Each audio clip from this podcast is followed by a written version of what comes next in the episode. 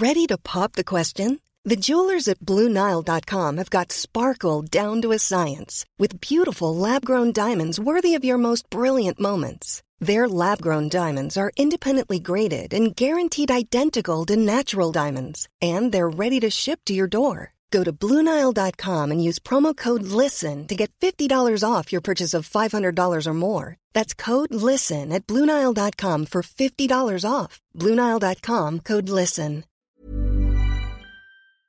Oops.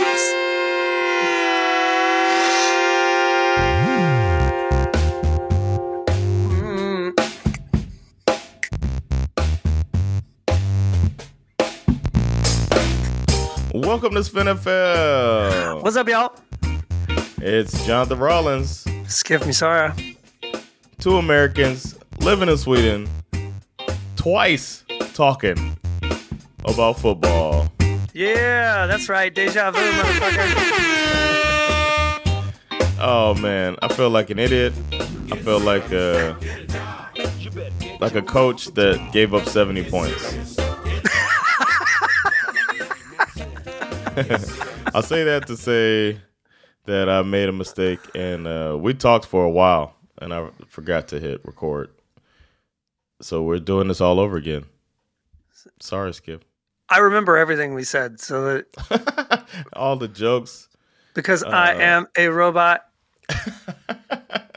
We're gonna get AI to redo what we did. But shit, let's build a fun day football. Kind of want to just hop right into it, man. Go back through it before I forget everything. I'm excited. We didn't get the absolute cum shot. The ACS. No, we did not. Not this time, because your college team won, your pro team did not. My college team and pro team won, and we'll get to the pro team stuff now. We start with the Giants 49ers from Thursday. Yeah. Also, well, before we get started, we should. So we're coming to you on Monday. We're doing things a little different because Jonathan's traveling tomorrow, and I have a full day tomorrow as well. So we're gonna do all of the games from Sunday night in this episode, and then the next time we come back to you on Wednesday, we'll come back to you with a recap of the Monday night games, and then the flip 'em and pick 'em and preview of next week's games. Yeah. So, yeah, Giants, 49ers, not everybody had a fun night of football. The Giants got stomped by the 49ers. Yes. I mean, they did score 12 points, but in all honesty, this game was never in doubt. Danny Dimes, not very good in prime time. After this game, he drops to 1-11. In prime time. This man is too white for the bright lights. He can't handle it. They tried to bring. Why do they keep putting the Giants in prime time? That's my question. I don't know. You know, it's funny. I actually did not know this until I read it the day before, and I was like, wait, I thought everyone always talks about how Kirk Cousins is the one who sucks in prime time, but apparently Danny Dimes is worse. You know, I don't know. Yeah. Their game plan here in one way was understandable. The Giants defensively, you know, they basically brought the house on every play. They blitzed on like almost 74% of Purdy's dropbacks, almost 30 total blitzes in the game. And it worked pretty well in the first half, but Shanahan adjusted and started doing the dink and dunk to their playmakers, and guys like Kittle and McCaffrey and Debo. Once you get them in space, it's like, it's over. Keep blitzing. Blitz if you want to. It's just over. Once they figured that out, Debo, you know, goes for 129 yards and a touchdown. McCaffrey had 85 yards rushing, 34 receiving, also had a touchdown. Tied Jerry Rice for the franchise record for 12 consecutive games with a TD. I mean, this team, since they got McCaffrey, is, you know, you said it before in the version that we failed to hit record on, that this man has completely changed this football team. Yeah, man. And kudos to Shanahan for knowing I want to get that guy and preying on a team that's trying to make a big change like that. You know what I mean? Yeah. Carolina was trying to, you know, reboot, and they were like, well, we'll take this guy. And it's really changed their team. I feel bad for Giants fans because I feel like you had a better season than you expected last year, which caused you to come into this year with a lot of hope and high expectations. As a Falcons fan, I know what that feels like.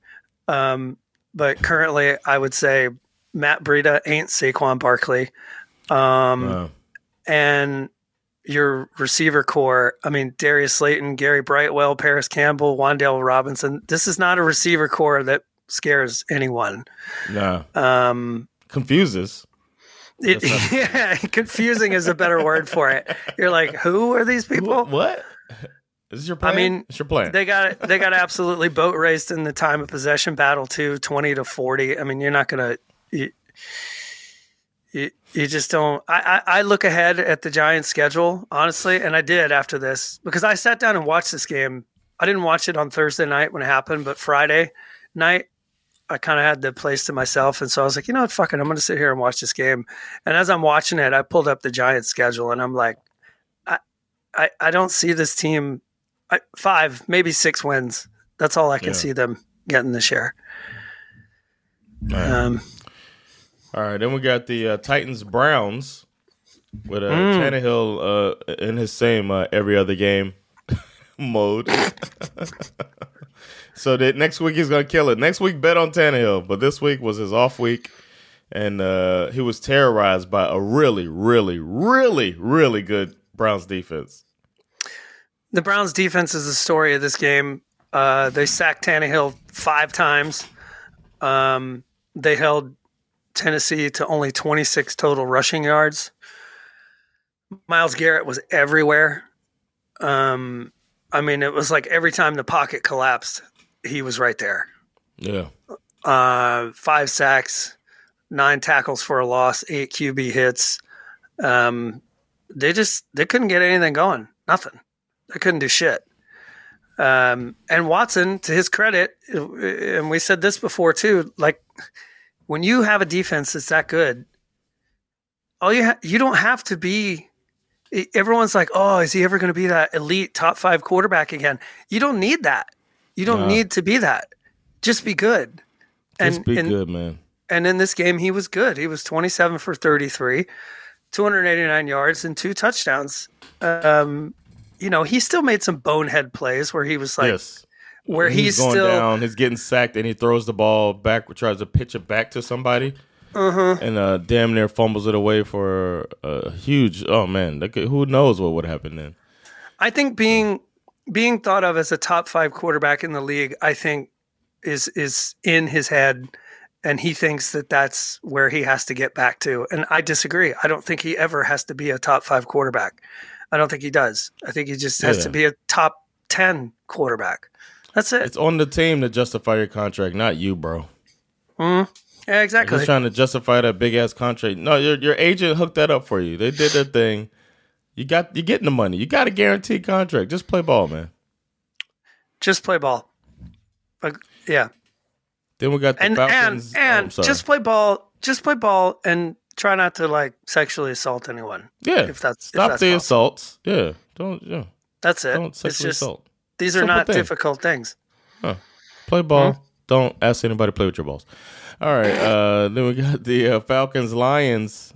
Yeah, it felt like a winnable game for y'all, man. As I watched it, it really did. And I mostly, again, 3 weeks in a row, I'm so pleased with how much the Atlanta Falcons defense has improved and given this team a chance to win football games. It really is.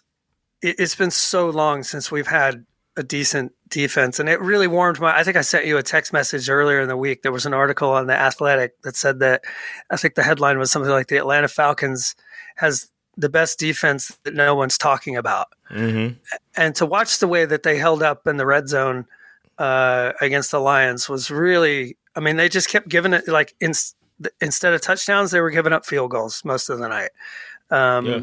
They gave up 2 deep shots on busted coverage that led to the Lions touchdowns. But aside from that, they had a pretty good night. My big concern though is the offensive line. Just they're having a hard time giving Ritter. I don't even think Ritter's holding on to the ball too long. I just think that he doesn't have a lot of time to make decisions. He got sacked 7 times in this game. The Falcons run game, we only had 44 total rushing yards. Most of them went to Bijan. He only had 33 yards rushing on 10 carries. It's just like Algier trucked a motherfucker. It was beautiful to see. He had the run of the night. Angry runs, baby. But he only had 12 total yards. So it's like, there's something going on with the offensive line if they can fix that, then we're in good shape. But, I have to say full credit to the Lions because they, what a disappointing situation it would have been for Lions fans. You had that amazing, unexpected victory against the Chiefs in week 1.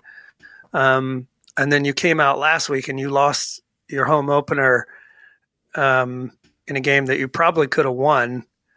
Had you gone out and dropped 2 straight at home, I think the fans would have start to get a little restless. Yeah.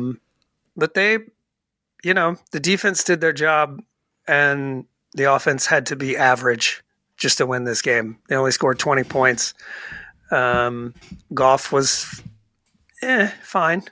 Yeah. He has some flashes. But the problem was Ritter didn't really have any flashes. And he wasn't passing the eye test, man. Agreed. And, it was a mixture of him not having time to throw. And then when he did have time to throw, he overthrows his receivers quite frequently. Like he throws it over. Like the whole idea of the Atlanta Falcons receiver core is that they're basically a basketball team. They're all over 6'4", 6'5". And he still manages to throw it too high for them to catch it. I'm not quite sure what's going on there, but I don't know. Sam Laporta, the rookie tight end for the Lions, had a great game. He has quietly kind of emerged as a real. Most people, rookie tight ends don't usually matter until like year 2 or 3. But this kid has been really great through 3 games. Yeah, man, really good. Shout out to him. Then we had the Saints, Packers.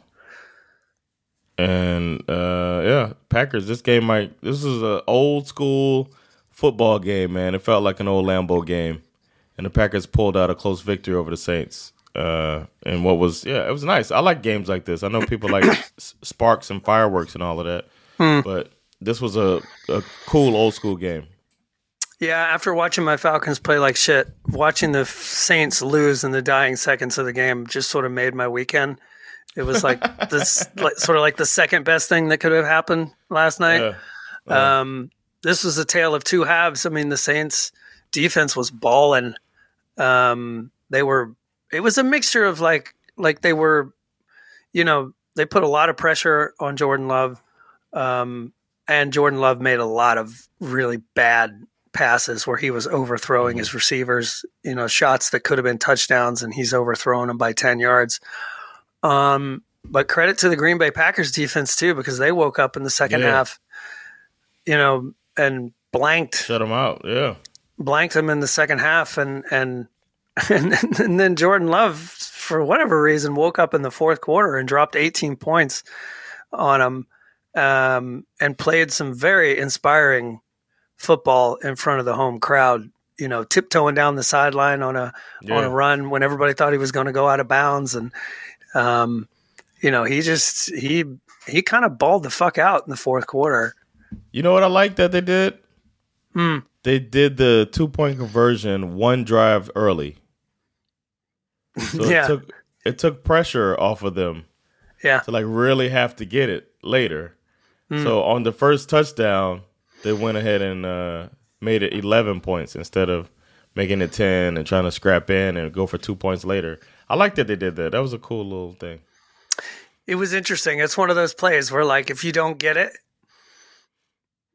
everyone's going to blame LaFleur. Yeah. But because he got it, LaFleur's a genius. yeah, yeah. But yeah, they got it, and it was a ballsy move. Yeah, we'll get to Josh McDaniels later when it comes to idiot boneheads moves. Yeah, making some moves. But yeah, the Packers pulled it out at home. Romeo Dobbs looked great. He had some beautiful catches.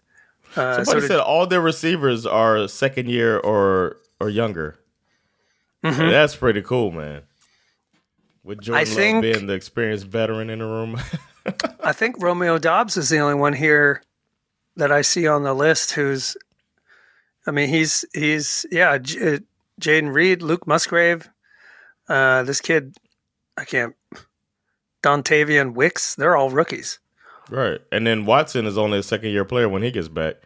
So mm-hmm. This has got a young, if that receiver core turns out to be hot, man, that NFC North got something to worry about for the next 2 years. Great to see that they could win a game without Christian Watson. Or you mean I know you're talking about the running back.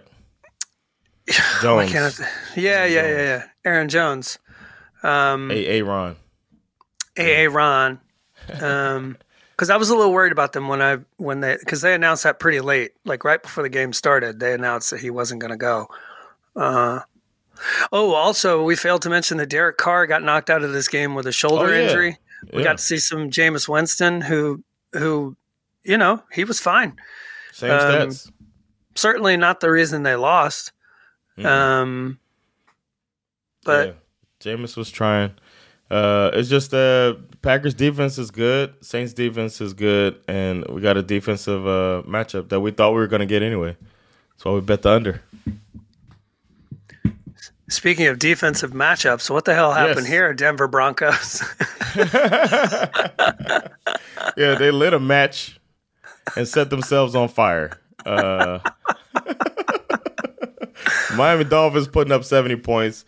I was beside myself with joy last night. We were running around my living room. I'm falling all over the place. We're breaking shit. It was insane. Dolphins breaking records. I'm breaking shit in my living room. They're breaking records. It was fantastic. I loved every minute of it. Every week we're seeing new parts of this offense coming out.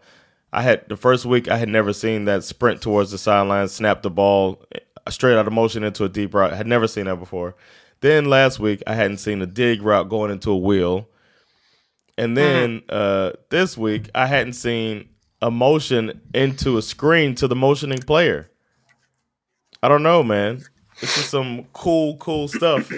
And I think Miami might be way ahead of the league right now. And they're just going to be putting up a lot of points, man.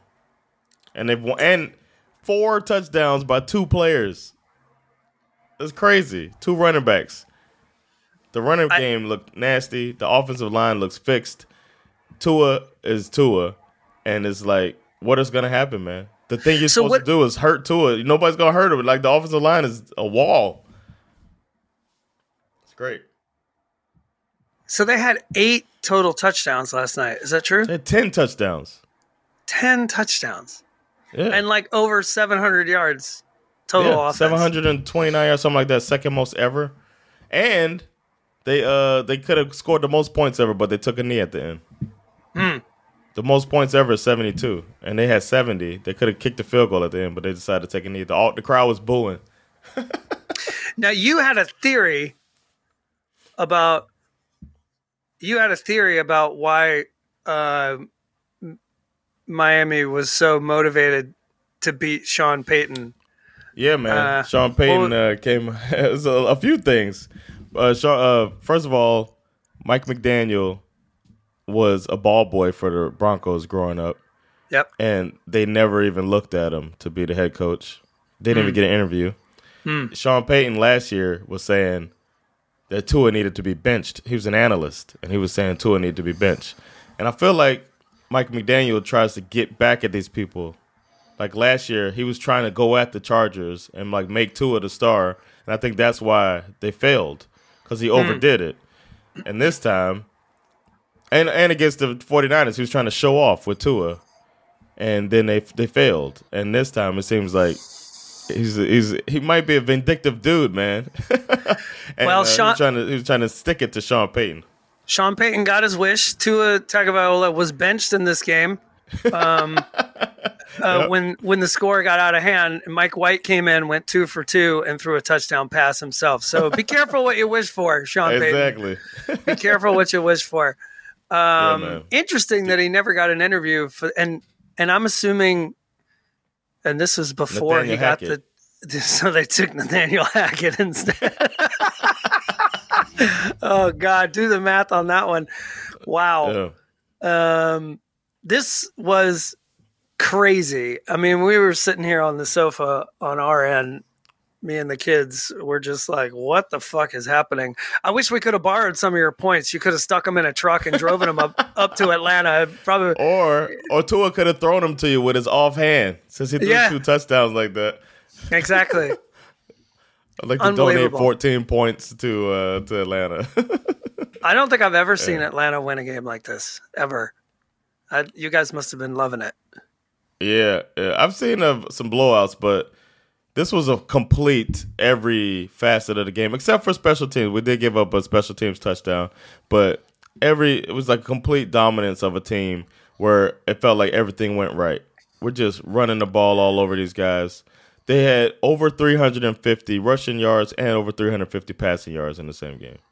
I want to give a shout out to the reporter who threw some just A-level shade at Sean Payton in the post-game presser as Payton was talking about how embarrassed he was by the result. And the reporter asked him, I know you said it's embarrassing, but this is kind of a historic game. To which Payton said, yeah, I'm aware. The reporters said, third time a team has scored 70 points and had over 700 yards. And Payton says, what's the question? The reporter says, how do you feel about it being historically embarrassing? Payton's like, I just told you. Next question. I mean, that's fantastic. This guy, I'm hoping this is a Dolphins beat reporter who asked him this question because probably. That is like, I mean, that is Miami some too. serious. They need to give that man or woman a key to the city for asking that question. That was pretty great. And they're saying Mike McDaniel gets up for these Hall of Fame coaches that he goes up against. So it's like, and there's a few more. No, Super Bowl winning coaches is what they said. Super Bowl winning coaches is kind of a thing that he just takes them down. So it's fun, man. I'm ready to see what else they got in this offense. There's got to be more. It's got to be a headache for any team that's got to go up against them. I said it last week. This is you don't want to see this team on your schedule for next week. Nah. Until somebody figures something out. And they're not just doing the deep over the middle anymore. It's woof. It's tough. Crazy. I might have been wrong when I picked them to lose the Super Bowl. Maybe. All right, Chargers Vikings. This was a Chargers-y, Vikings-y game. Indeed. The two teams who just for whatever reason always wind up in a one-score game late. And somebody had to win. Somebody had to lose. And the Chargers, I mean, both teams made mistakes late. Brandon Staley made a number of like weird coaching decisions in the fourth quarter that could have given this game away. But ultimately in the end, the Vikings just couldn't, they didn't have what it took in the end to sort of, to pull that. It kind of felt like it was coming, you know, some sort of late game heroics. But Cousins gets picked off in the end zone at the end, and that was pretty much the ball game. 28 to 24. Saved Brandon Staley's job. I think Justin Herbert saved Brandon Staley's job. I mean, the stat lines between these two quarterbacks are just insane. Justin Herbert is 40 for 47, 405 yards and 3 touchdowns. Kirk Cousins is 32 for 50, 367 yards, 3 touchdowns and a pick. The pick was obviously at the end as they're, you know, trying to win the game. But it was, almost 100 passes thrown by these two guys. Yeah, I mean, Herbert didn't really have a choice. He had to throw the ball. They couldn't run the ball. For some reason, the Chargers' run game just doesn't work without Austin Eckler, who did not play in this game. Joshua Kelly had 11 carries for 12 yards. I mean, this is like Wow. You know, he's their leading rusher. Keenan Allen had a day, 18 catches for 215 yards. Mike Williams had 121 yards and a touchdown. Keenan Allen threw a touchdown to Mike Williams in this game. That was crazy. Yeah. That was so great. I loved it. Super wide open gadget play. Yeah. I don't know. The Vikings are in trouble. 0-3 is never a good thing. And I don't. They feel like, you know, 2 years ago they lost all these one-score games, and last year they won them all. I feel like they've regressed back to what we thought they were 2 years ago. Yeah. And Brandon Staley lives to fight another day. We'll see how long that lasts. I'm not really sure. Yeah, man. He's got to be on the shortest leash ever. Man, it would have been terrible had he lost this game. It's like he got to get fired. Then we got the Patriots-Jets. Shit bowl. Shootout. Shit bowl. Shit bowl. Brought to you by XLEX. Who expected anything different? This is what we expected. We put a parlay bet on this one. We knew this was going to be a low-scoring game that the Jets lose. And that's what we got. I mean, I felt like the Patriots gave the Jets multiple opportunities to win this game late. Yeah, they're like a bad team too, man. They're almost the same team, except for Mac Jones is more serviceable, and Patriots got a little. No, it's like the same team. Now I think about it, and the Patriots have a better coach. I mean, they literally gave him three chances. The defense gave him three chances to win this game. After the Jets scored their only touchdown of the game, to make it to get within 3 points, it's 13-10 at that point. They forced three straight punts from the Patriots, which, you know, there you go. That's it. All you need is you got three straight punts. You've got almost 2 minutes or almost 3 minutes on the clock, which is plenty of time if you have a serviceable quarterback to move down the field and win this football game. And you know, instead of doing that, Zach Wilson gets a safety. You said it. Matthew Judon was probably going to decide this game, and he did. He wrapped him up in the end zone. Yeah. Patriots go up 15-10. And even then, you can still – they force the Patriots to a 3-and-out. They get the ball back. And then, they almost caught the Hail Mary. They did almost catch that Hail Mary. Randall Cobb was right there. It was – he could have had it. If he was just a little to the left, but we've spoken about this before. I just feel like I can understand that you are hoping that Zach Wilson, after a year of being in the system and having sat behind Rodgers throughout training camp, like maybe this kid has learned something. Maybe he's evolved. Maybe he's better. But I think that through two games, I just feel like the Jets organization, you cannot watch these last two games and think that it's okay to play out the rest of the season with Zach Wilson as your quarterback. I'm convinced that they got to go find something, anything. It makes it look like they don't know, like they're bad at their jobs. You know what I mean? Because it's a mind fuck for all of us who are like used to the NFL being, for the most part, a meritocracy. And then you get this guy out here playing like shit, and we all see it. We all know it. On the sidelines, it looks like the players are like, what the fuck? And then this guy comes back out there and then fucks up again.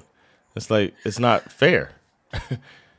You're either bad at your job or you don't care. And I don't know which one's worse. Yeah. And I don't think it's that you don't care. Right. Or it could mean... I mean, I guess there is a universe where it's like I guess we're just going to give up on this season. Yeah. But what does that say to the other 52 guys on the team? Exactly. You know what I mean? All of them could go out there and break their ankle, you know? Exactly. Not fair at all. You should be giving them the best opportunity to have success.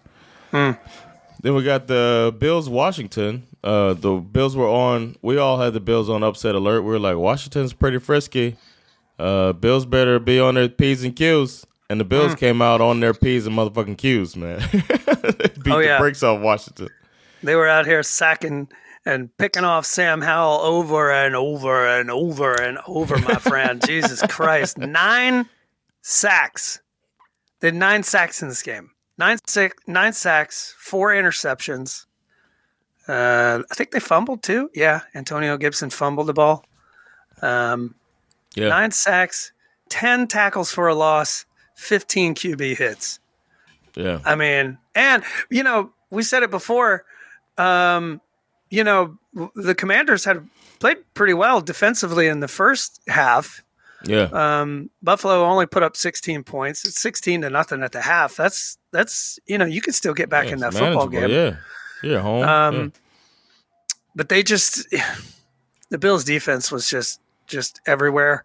And Sam Howell, this was Sam Howell's welcome to the NFL moment. Like, yeah, this is harder than you think. And then after all those picks, and obviously, you know, when you have that many turnovers, Buffalo's playing with a short field all night long. Yeah. In the fourth quarter, it just got completely out of hand. Buffalo scored 21 points in the fourth quarter, and it was just like lights out. Damn. Unbelievable. Yeah, not much more to say about that. Nothing to say about that. Then we got the Texans-Jaguars in the upset of the week. How about it? Should have called it. I looked at it, but I didn't call it. This is interesting. You know, it's a tough game for the Jaguars last week too, where they only managed a couple of field goals against the Chiefs. And with the Texans looking like it could be a get-right game for the Jaguars, yeah. T-Law and Associates came out and just fell flat on their faces, to be honest. Yeah, man. They didn't show up to court. Exactly. They've been held in contempt. And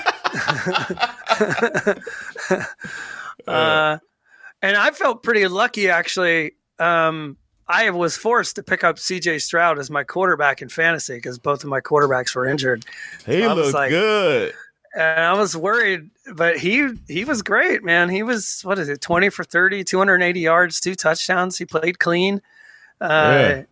He looked great. And it wasn't like they had much of a run game because, you know, I mean, Damian Pierce had a rushing touchdown, but he only had 31 total rushing yards.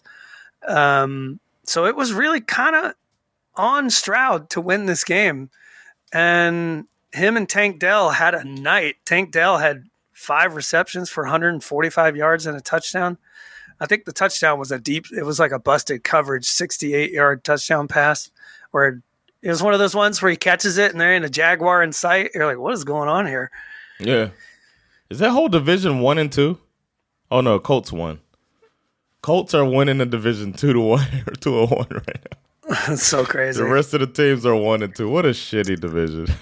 I have to imagine the Jaguars are feeling. I mean, everyone was just had crowned the Jaguars before the season even started.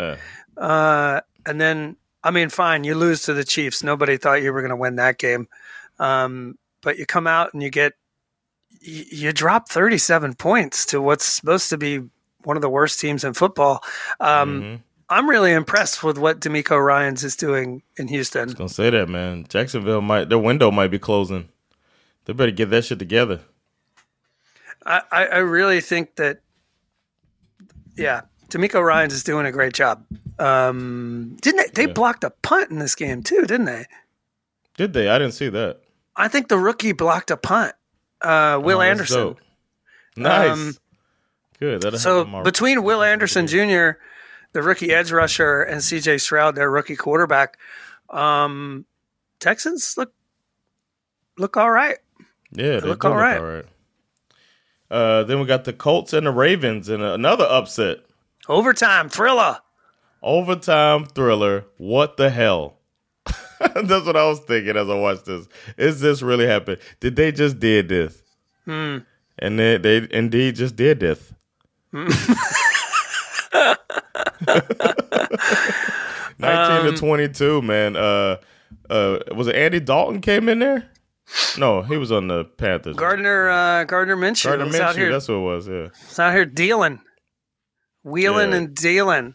It's kind of hard to understand how the Ravens lost this game. I don't get it. I mean, Lamar Jackson did everything you could possibly ask him to do except throw a touchdown pass. He didn't throw any touchdowns, but he had over 100 yards rushing and 2 rushing touchdowns. And he still threw the ball for over 200 yards, but it was just I don't know what the hell happened here. Like they did they have a lot of were they one of those teams that had like a bunch of penalties? Not really. No. I don't know what the Colts fuck had happened. More penalties. Yeah. I don't either, man. They lost 2 fumbles. No, that's right. Yeah, maybe that's it. It's the fumbles. Yeah. Because the Colts, obviously, they had a decent game. Minshew wasn't great, but he was good. I mean, he was 27 for 44 and a touchdown pass. Zach Moss looked really good. And he gave him 2 points. Minshew gave him 2 points, man. Yeah, that's true. Zach Moss out of the back of the end zone.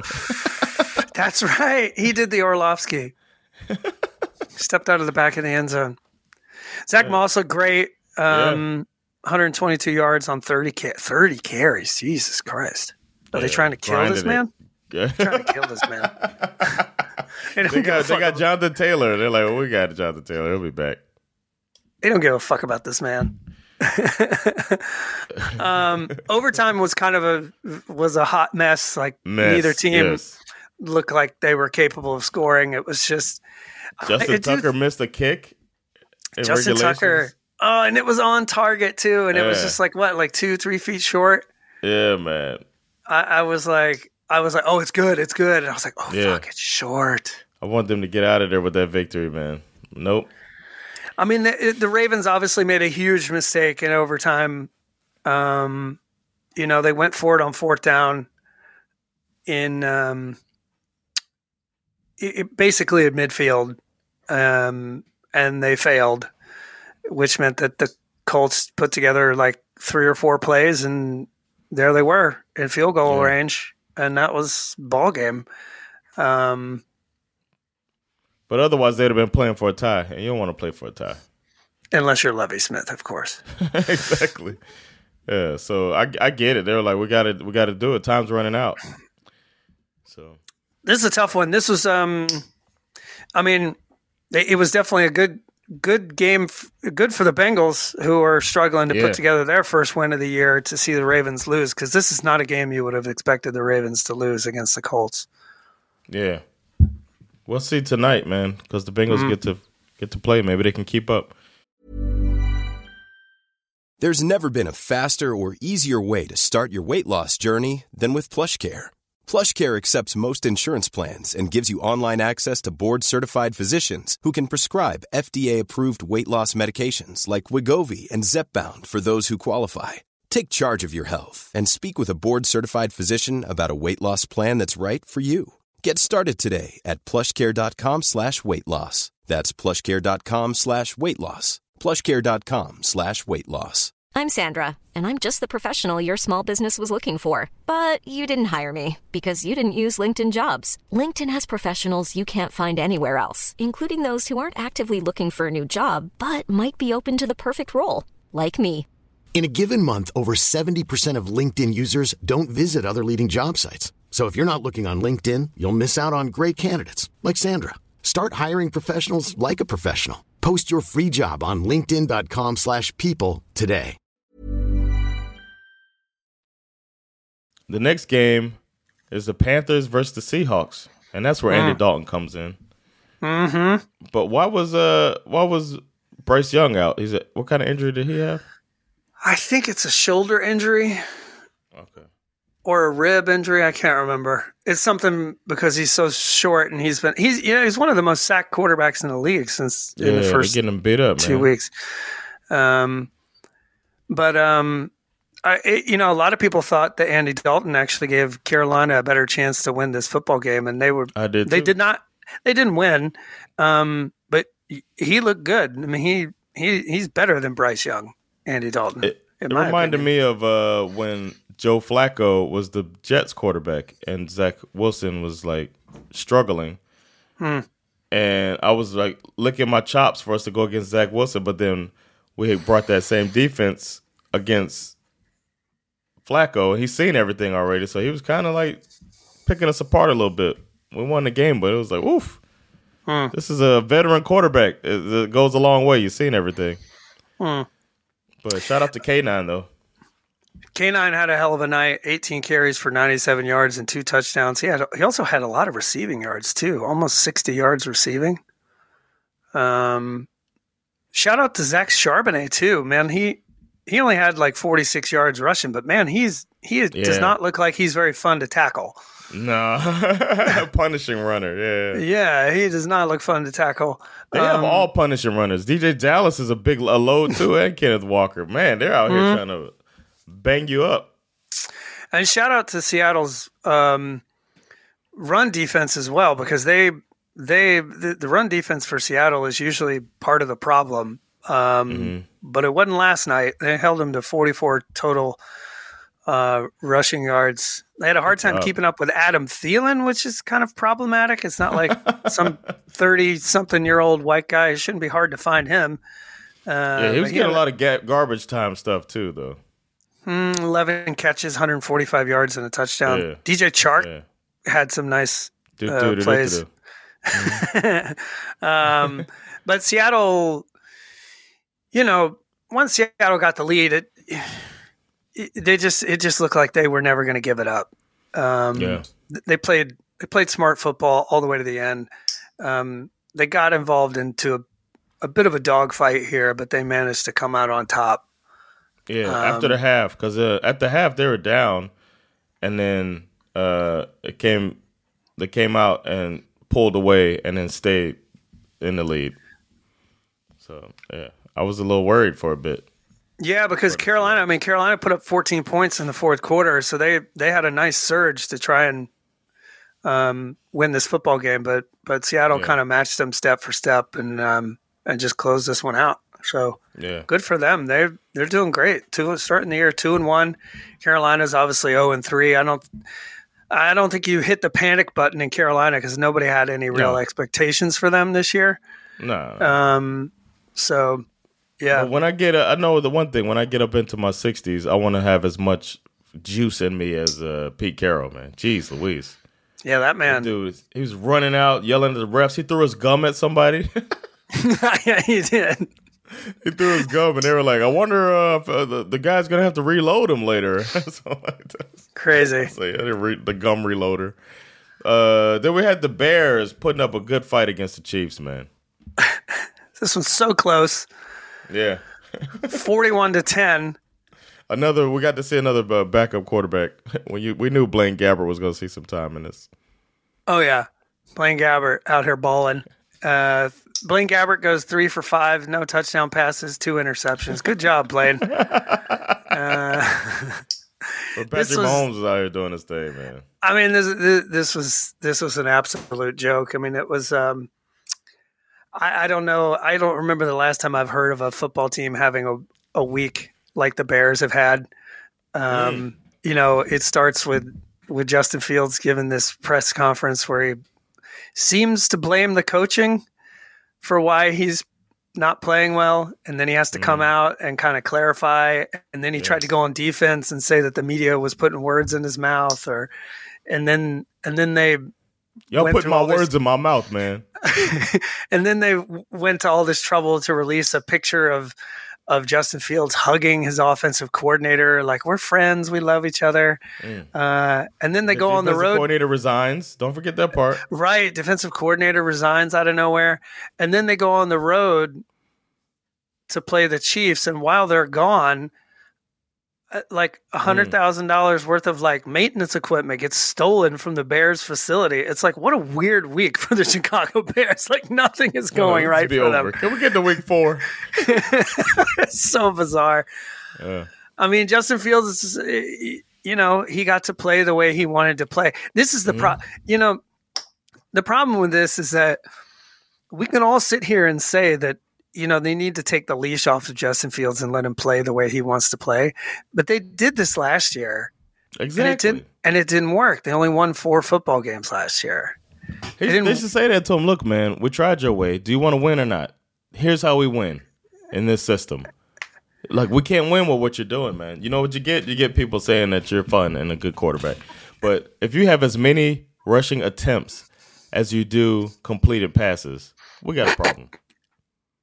That's a good point. He has we got a problem. His 11 completions, and 11 he also carries. Has 11 carries. That's a very good point. And he passed for 99 yards.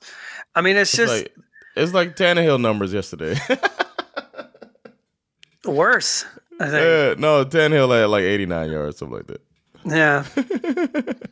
I mean, I feel bad, man. But I'm in I told you so mode. I've been out on Justin Fields for a while. He's a bad quarterback. They need to come to terms with that. I'm sure they have. I think he would be better in New York. So maybe they should try to get a trade going to try to revive something, get something from him, because they could probably fleece the Jets a little bit with to get Justin Fields. Yeah, maybe. I think it would work better in New York, and they would probably like get some type of offense that works for him. I feel like the ghost of that, what has to be historically, in hindsight, one of the worst draft decisions of all time, moving up to the number 2 overall pick to take Mitch Trubisky instead of Patrick Mahomes. You know, money making Mitch. And then Mahomes comes in here and drops 41 points on your head like an anvil. It's tough. Isaiah Pacheco, shout out to him, man. He has some pop. He's also another person that does not look fun to tackle. Like his legs feel violent and angry. I got one last shout out for this game too, man. Because we thought this guy was out of work, right? The guy who was always training the camera on Tom Brady warming up. Remember the Tom Brady warm-up shot we always saw? Mm-hmm. That guy's been out of work until this game when he got to train the camera on Taylor Swift in the box the whole time. The Tom Brady warm-up shot guy is back with the Taylor Swift celebration shot. I don't know what to think about all this. Like ultimately, we do not care. I did not care if Travis Kelce is dating Taylor Swift. I'm not a Swiftie. I don't dislike her. No. I just don't care. And my kids played a bunch of her songs the other night because I said, I don't even think I know any of her songs. And out of the 10 songs that they played, I think I had heard 2 of them. It's just not in my wheelhouse. I'm not interested. Right. That being said, the whole PR circus around it, the fact that she shows up at the game and she's shouting the "Let's fucking go" when Kelce scores a touchdown. Yeah. It's fun. I get it. I get why the internet is probably breaking all over the place because of this. It's quite funny. These two. But I would say that I want to throw in there that it's a downgrade from his ex. You're so mean. Taylor Swift is Taylor Swift, but Travis Kelce's ex was she was a bad one. That's all I'm saying. Well, either way, we'll see how. I'm done.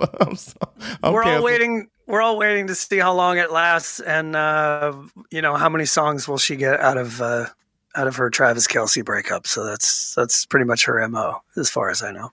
So yeah, good for them. Yeah, man. All right. Upset of the week. Yeah, no, I thought we had upset of the week, right? What's upset? Oh, the Cardinals, huh?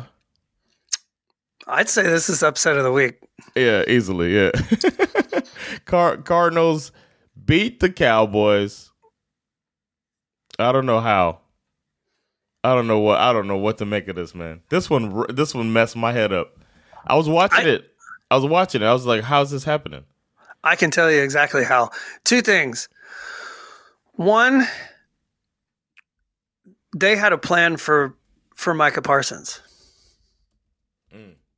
And he Parsons eventually did get a sack, but they had a legit plan for him, and it took a while for him to get involved in the pressures. And 2, the Cowboys, I mean, they had 10 first half penalties in this game. I mean, they were just killing. They finished the game with 13 penalties for 107 yards. Damn. And the other reason, really bad. Oof. The other reason why they won this game is because somebody just forgot to tell Joshua Dobbs and James Conner that they're going to suck this year. Yeah. I mean, these two guys are like, everyone thought the Cardinals were going to come out and everyone, and this again, how many times have we had this conversation that tanking is not real? Right. Like, yeah. I understand that the front office may make some decisions that lead you to think that this team is trying to create a scenario where it's going to be difficult to win. But those players who were on the field on Sunday, none of that shit matters. These guys go out there and play to win. And James Conner was just running dudes over. Joshua Dobbs was out here dealing, and he was making plays too. He had 55 yards rushing himself. And sometimes it felt like they were like, it was okay, game's over. Because that's happened this season so far. Cardinals will pull out, scare everybody a little bit. Then the team will come and win over them. But this time, it didn't happen, man. The Cowboys only put up 16 points, man. And they nearly locked up CeeDee Lamb. I mean, Lamb had 7 targets, but he only had 4 receptions for 53 yards. And every time the Cowboys made a play that made you think they were going to turn this thing around, the one that was probably the most, the biggest gut punch for Cowboys fans was the punt return. Turpin had this great punt return where he nearly took it to the house, got them in great field position. I think they were only down by 10 at the time or something, or maybe less. And it was like, oh, this is where it shifts right here. Holding penalty brings it all the way back. I mean, they kept stepping on their dicks all night long with these penalties. Yeah, man. And then Dak Prescott afterwards was saying basically, well, you all are happy now. You put us on a pedestal and now we fall. And, now we can focus or whatever. It's like, yeah, shut up. Whatever, dude. Yeah, man. Take your L. It's how it goes, man. You're a team that looked fantastic the first 2 games, playing bad teams, by the way. I was going to say that. They've been playing bad teams, and this was another bad team. But this bad team got the best of them. Still the NFL. You got to beat them. Shout out to the Cardinals because, honestly, they lost, obviously, their first 2 games, but they looked feisty in both of them. Yeah, and they looked really, after having blown that huge lead to the Giants last week, you could really see the fire in their eyes in this game. They were like, I don't give a fuck who this is. Yeah, I get it. They're the Cowboys. We know who they are. We got to play. But we're going to punch them in the fucking mouth, and we're going to win this football game. And that was pretty impressive, actually. Yeah. Final game, Raiders-Steelers. Uh-oh. In Vegas. Uh-oh. And the Steelers came out there and beat them. And, it's time to go to the principal's office. Our CCTV footage shows that Josh McDaniels right now is in the principal's office again. Yeah, man. They took an L, and it's you can blame it on coaching. You can blame it on Garoppolo not knowing how to handle pressure. Newsflash. Garoppolo can't handle pressure. Guess what the Steelers do? They pressure, and they got to him. They got to him over and over again, man. Unbelievable. Jimmy Garoppolo, 28 for 44, 324 yards. Half of them to Devontae Adams. He had threw 2 touchdown passes, that was it. But he also had 3 interceptions. He got sacked 4 times. I mean, like you said, you put him under pressure, and this man he's going to start seeing ghosts. And this Steelers defense is no joke. I was shocked that Vegas was favored to win this game, and you and I called it. Right, we both were. Like, what is going on, man? We called it, when we were doing our bets, we were like, there is no fucking way. No way. Yeah. Steelers win this game.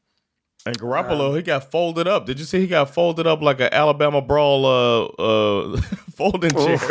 Damn. And but he came out all right. He limped for a little bit, but he came back and he finished the game. So I'm glad he's okay. Kenny Pickett, he gave us a little something. Yeah, he hit the deep post again. That seems like his favorite pass. But the Steelers, they did what they had to do, man.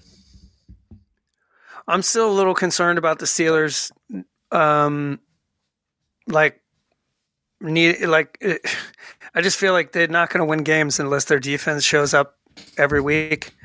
I've yet to see the offense be the reason why they won a game. Yeah.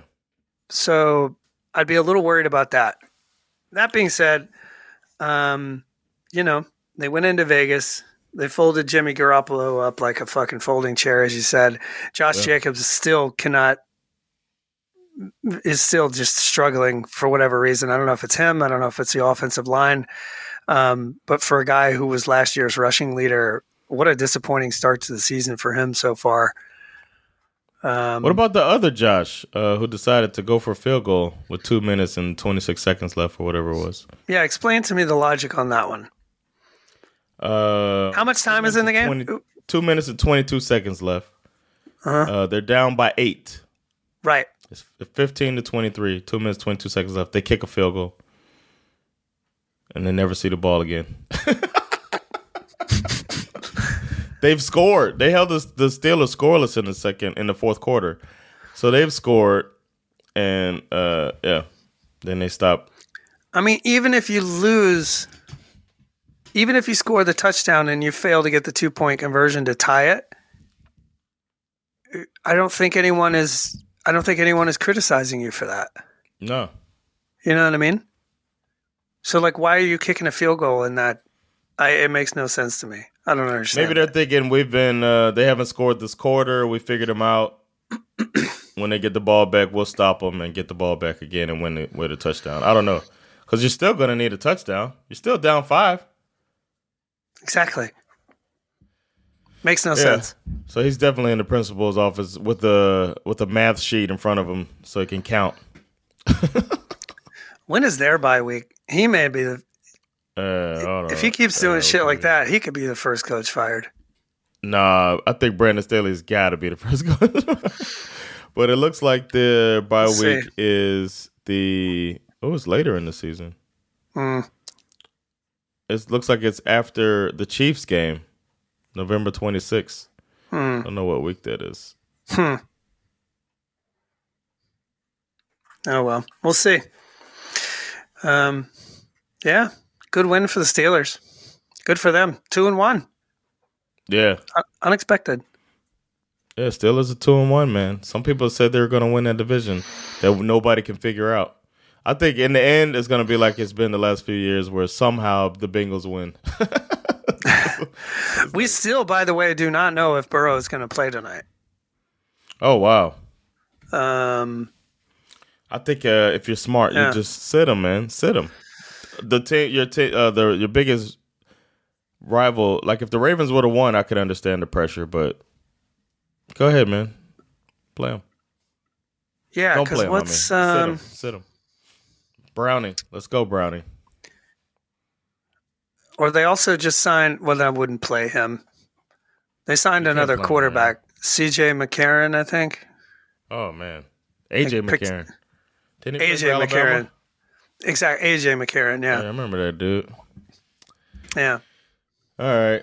You got any superlatives? I got some superlatives.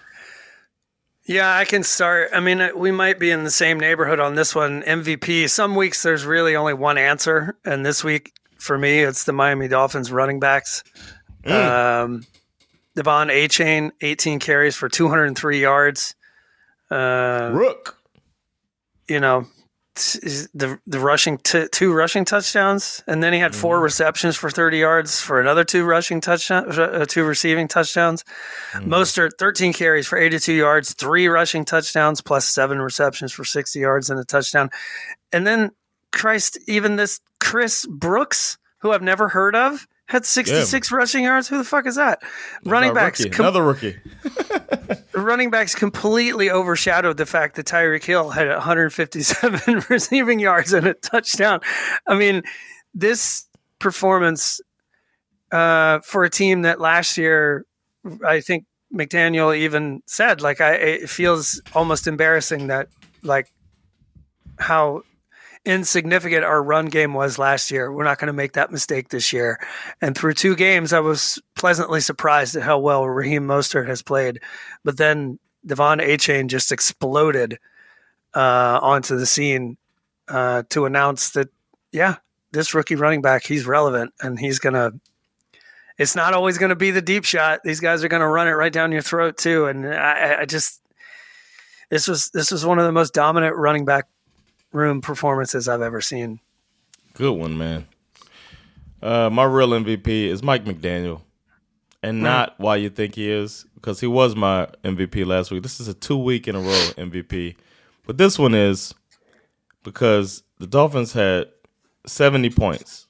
They had scored 10 touchdowns and it was possible that they could put themselves in the history books. As we mentioned earlier, he's got some history with the Denver Broncos. There's some possible get-back vindictiveness that was involved in this game when he let Tua go off and stuck it to the Broncos big time. Even with the backups, it just was like just beating their asses, and now they could be the most scoring ever in NFL history. And it was 4th down, and they decided to take a knee and give the ball back to the Broncos.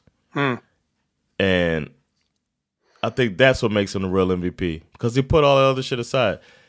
People would have definitely, if he did it, there would have been a sector of people that would have been like, oh, that's fucked up, that's unsportsmanlike. It would have taken the attention off of where the attention needed to be in this good football team that's forming down in Miami, and would have put it on if it was right or wrong for them to do that, and it would have been a distraction.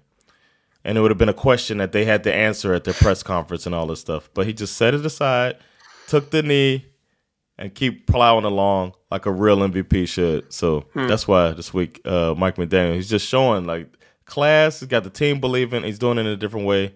Real MVP. Nice. My trash for this week, Zach Wilson. Who's surprised by this, man? It's so obvious that this guy's holding his team back. The coach knows it. The team knows it. He knows it. The analysts know it. You know it. Skip, I know it. Everybody knows it. You got to do something. This defense is too good to just saddle them with the pressure of having to keep teams under 15 points just so they can have a chance to win. It's unfair to all the players that are putting their bodies on the line. They deserve better than Wilson. Defenses can stack the box, and there's nothing Wilson can do about it, despite having one of the top young receivers in the league. He took sack after sack, missed read after read, and finally found a way to give the defense points with that inexcusable safety late in the 4th quarter. There are options out there. This guy shouldn't be in the league. Zach Wilson, you are trash. Good one. I'm actually going to go with Sam Howell. Oh. As my trash. Yeah. A lot of chatter coming into this game about how Sam Howell reminded a lot of analysts of Josh Allen. I don't know if they meant the interception-prone version of Josh Allen. Hey, it is what it is. This dude was 19 for 29, 170 yards, 0 touchdowns, and 4 motherfucking picks. And in a game where the defense played really well in the first half, Howell gets sacked 9 times and posted a 41.5 QB rating. I'm sorry, but it doesn't really get much worse than that. This dude, for me, is my week 3 trash. Oh, wow. You got any shit got learned? I do. A lot of times my shit got learned is something that I feel like I already knew, but this one actually genuinely snuck up on me. Okay. Watching this Sean Payton-led Broncos go 0-3 might be my favorite thing to start the season. He's already been out here trying to blame Russell Wilson without saying it completely out loud, claiming that he needs to change the verbiage of the play calls because Wilson is too slow. You know, and then it's like you go out and you get absolutely boat raced by the Dolphins. Talk shit about the last coach. Yeah, you talk shit about the last coach. You talk shit about the quarterback. Talk about how he should have been benched. And then, you know, your defense, which is, you know, it is supposed to save the day, just got completely dominated. And I think it just sort of reminded me, you know, Sean Payton has always been kind of a prick. I maybe some people remember this, maybe some don't, but I mean, I can remind you that this is the man who essentially won a Super Bowl on the backs of offering financial rewards to his own defensive players for injuring opposing players, got suspended for a year for that shit. I mean, this is a man who got suspended for a year, right? Yeah. This is a man who did. Sean Payton got suspended for a year. He was out for a year for that? I forgot. Yeah. I thought it was just Williams. Okay. No, they made a whole movie about it. Oh, shit. That's that Netflix movie where, you know, fucking Mall Cop plays Sean Payton. He was suspended from the game for a year. Okay. He hates to lose, and I'm just loving the idea that after throwing all this money at Sean Payton's brilliant football mind into a, you know, and it just all resulted in a pile of shit for the Broncos. To be clear, Broncos fans, I've always kind of liked the Broncos, and I do hope that they return to a state of relevance at some point. But as long as you have Sean Payton as your coach, I feel like I'm kind of out on the Broncos. My Kyle Shanahan take is not maturing well, so I guess I'm sort of shifting it to Sean Payton. So you know, full disclosure, I'm just sort of Kyle Shanahan take is not working, so I'm just going to go with Sean Payton now. Fuck that guy. Wow. All right, my shit got learned is the quirky coach revolution is in full throttle. Right? Yeah. Yeah, that's good. Yeah, man. The we made fun of Nick Sirianni and each of his individual speeches. Everyone in the building. We wondered if the allegedly half-black cool nerd Mike McDaniel will be able to get a room full of jocks to buy into his cool offensive scheme with his Yale concepts and whatnot. And now there's this Jonathan Gannon guy who thought it was okay to not commit to a quarterback a week before the season. He had the worst preseason speech ever that was made fun of on the internet over and over, where he just sounded like, just who is this guy? This weirdo guy. And then the season starts, and this guy's supposed to be losing every game big time. And these quirky coaches are just coming in there, and they're not leaders of men, but they're finding a way to get these guys motivated to win the game in a different way. And it's pretty cool, and it looks like the revolution is here to stay. That's a good one. I like it. Can I tell a quick story about Mike McDaniel that I heard last week? I listened to the Ringer Fantasy Football podcast, and one of the guys on there was talking about a journalist friend of his who was covering the Combine, who somehow wound up in a taxi with Mike McDaniel. Okay. Like he shared a taxi with him.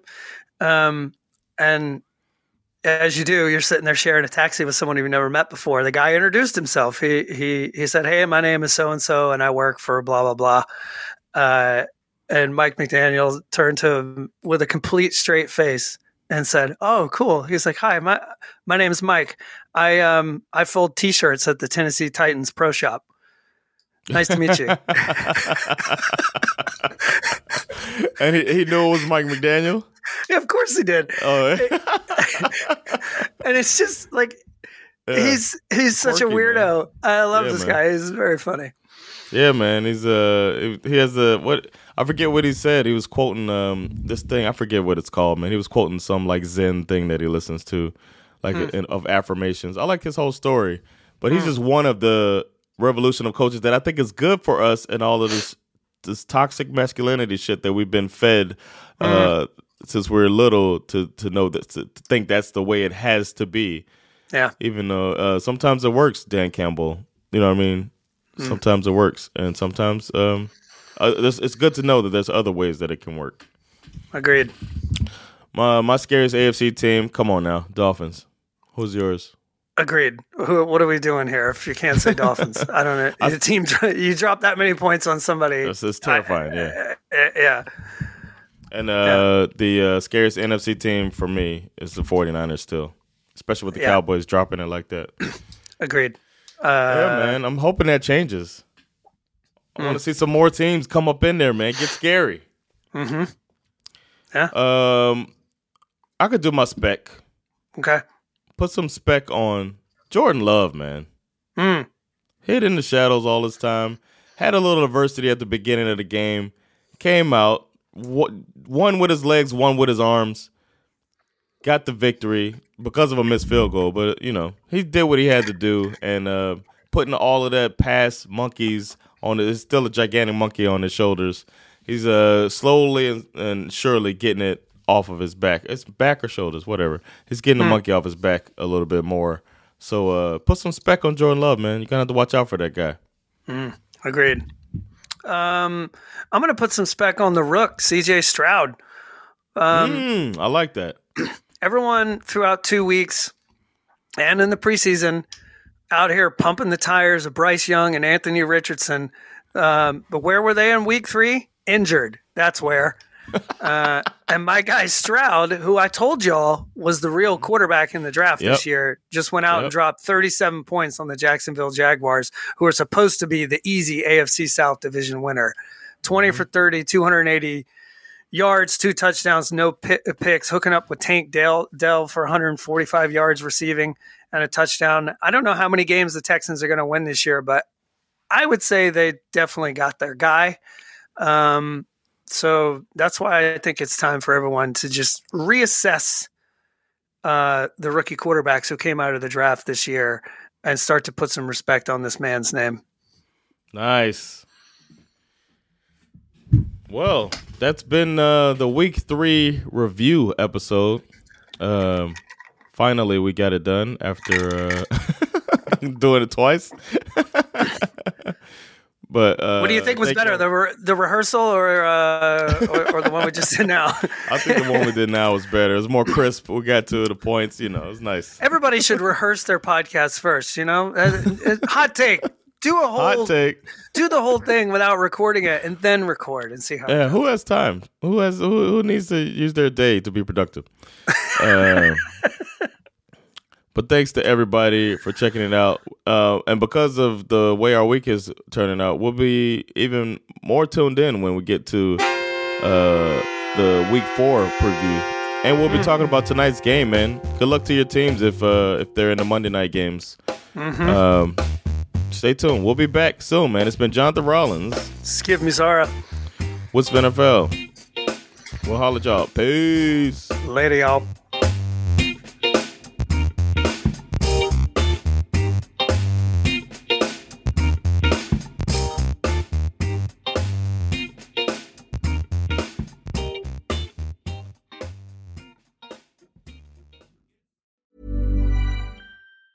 Mom deserves the best, and there's no better place to shop for Mother's Day than Whole Foods Market. They're your destination for unbeatable savings, from premium gifts to show-stopping flowers and irresistible desserts. Start by saving 33% with Prime on all body care and candles. Then get a 15-stem bunch of tulips for just $9.99 each with Prime. Round out Mom's menu with festive rosé, irresistible berry chantilly cake, and more special treats. Come celebrate Mother's Day at Whole Foods Market.